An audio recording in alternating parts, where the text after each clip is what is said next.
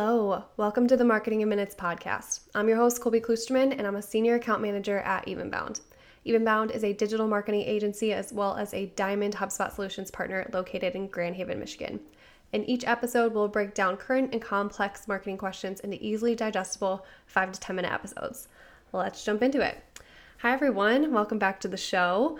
I am joined today by a special guest wearing a very special sweater uh, John Heritage. John, thanks for jumping wow, on. Wow, what an intro! It is such a great intro. I appreciate that.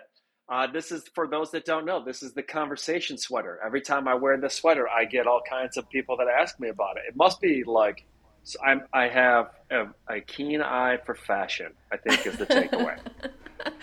it's a for those listening. It's a black sweater with some colorful stripes across the chest, and it just like you said, it's a conversation starter. Every time you get into a room, people talk about it. So, yes. um, so, thanks for joining us today. Want to talk sales ops and rev ops. Um, I think that's a relevant and conversation. not sweater ops. Not sweater ops. okay. Yeah, just um, making sure. Yes, yes. We'll save that. That's that's another show. But yeah, our questions today today is what is the difference between sale, sales ops and rev ops? Um, like I said, with RevOps, everything RevOps, I think that's very timely and relevant. A lot of people paying attention to what that is, maybe starting to practice it on their own. I know we've done a few episodes regarding RevOps, definitely have some blogs on it. So let's let's kick it off. Um, can we start with sales ops? Can you walk us through that process and your perspective on it? Sure. I think it's in like we're gonna speak a little bit in just in the generalities of business, right? So it shouldn't matter too much.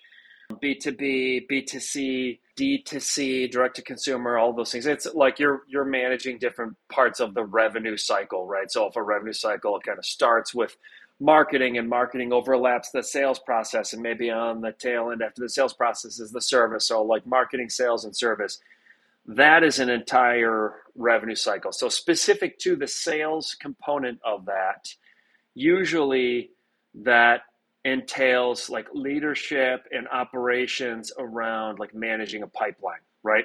The pipeline's getting filled with opportunities. They're working those through a sales process and trying to capture the good fit, uh, high intent um, sales pipeline, right?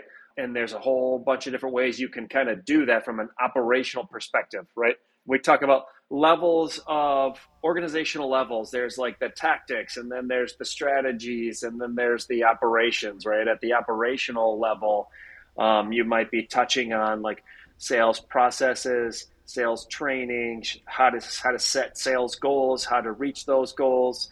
Um, you know, it's, it's, very heavy on the like um, bringing uh, opportunities identified. How do we bring it in uh, and turn it into revenue?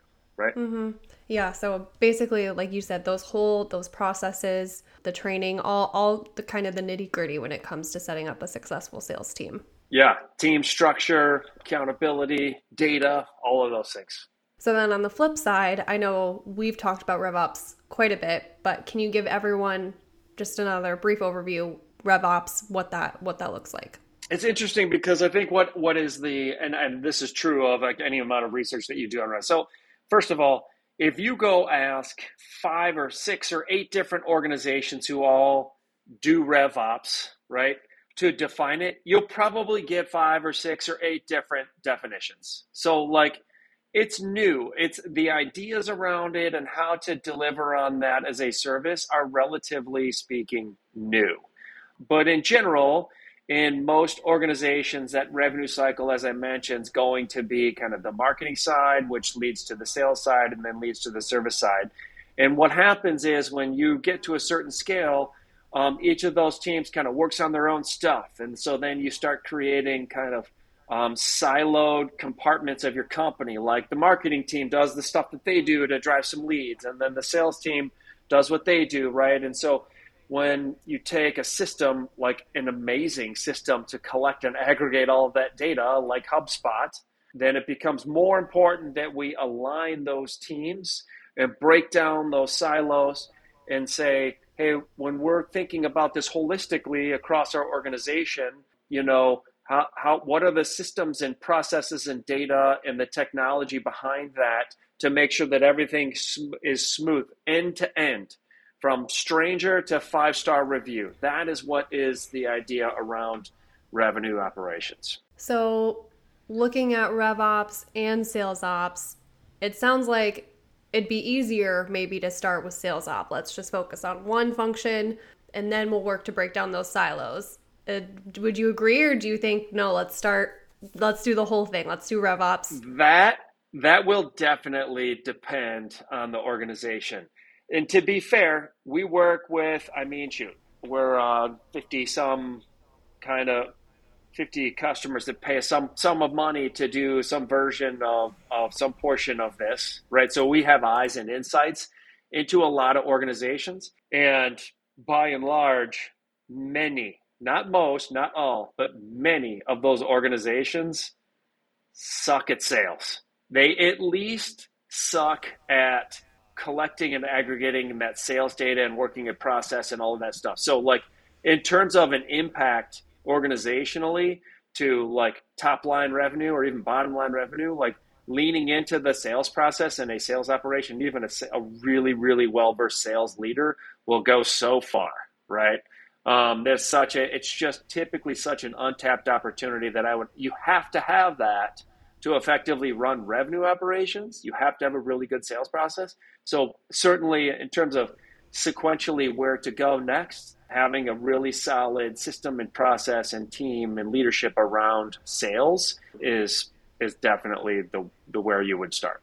Awesome. Yeah, I, I think that's uh, good to hear straight from you. Um, someone who has, I know, as Evenbound, we have taken those steps to hire a great sales leader and really get a line on those sales functions. Um, because like you said there's so much untapped opportunity and potential there. And i mean personally i've seen it since making some of those changes. So like you said most people aren't great at sales. So uh, that's that's that missing opportunity right there. Yep a lot of opportunity for sure. The cool thing about that is if you're doing some level of sales some level of growth it's already there. The pieces and parts are already there right you just need to get the right people doing the right things and then it, mm-hmm. you'll notice it's a it's a relatively short learning curve to make improvements in that space and you can see it right? It's very visible. If you're tracking any sold revenue you can see it. You can see the impact pretty quickly. Uh, before we end any specific like resources or i mean any books or podcasts something that you you've learned as like someone going through this process, getting the right salespeople in the right seats that you could recommend for other listeners? Anybody who's publishing information around revenue operations, and there's a lot of them out there, there's some really good ones out there. But you know, HubSpot has been publishing a lot of information about revenue operations. They actually, um, HubSpot's blog has a lot of good information about sales teams and systems and how to structure those and all that kind of stuff. Um, there's a number of sales. There's there's an ocean of sales trainings and all kinds of stuff like that. So, like, I don't think, technically speaking, I don't think you can go wrong with many of those because every time I read a book or every time I engage in something on, you know, LinkedIn or whatever, I almost always get one little piece of valuable information out of it, right? It is important if you do, like, if you don't have one and you're looking to implement one or you're, moving somebody internally into that seat to really own that sales operation, it is important that you let them work with a system that works for them. I think like you buy the you know as a as a business owner or a leader, you buy the person and let them define how to be successful, right? I think that's the the key to it. Yeah, hopefully that's uh, the nugget of information, at least one of them that you get from this podcast if you're listening. Um, so um, John, thank you so much for jumping on today. We'll have you back next week. Lots more to discuss as we wrap up 2022 and look into 2023. I know it's time of planning and uh, looking back, so that's where we like to have some conversations with you. So, I love uh, thanks it. again. Cool. Absolutely. Thanks for having me. Of course. Uh, thank you all for spending a few minutes with us. Uh, please rate us five stars on Apple Podcast and Spotify, and we will talk to you tomorrow. See ya. You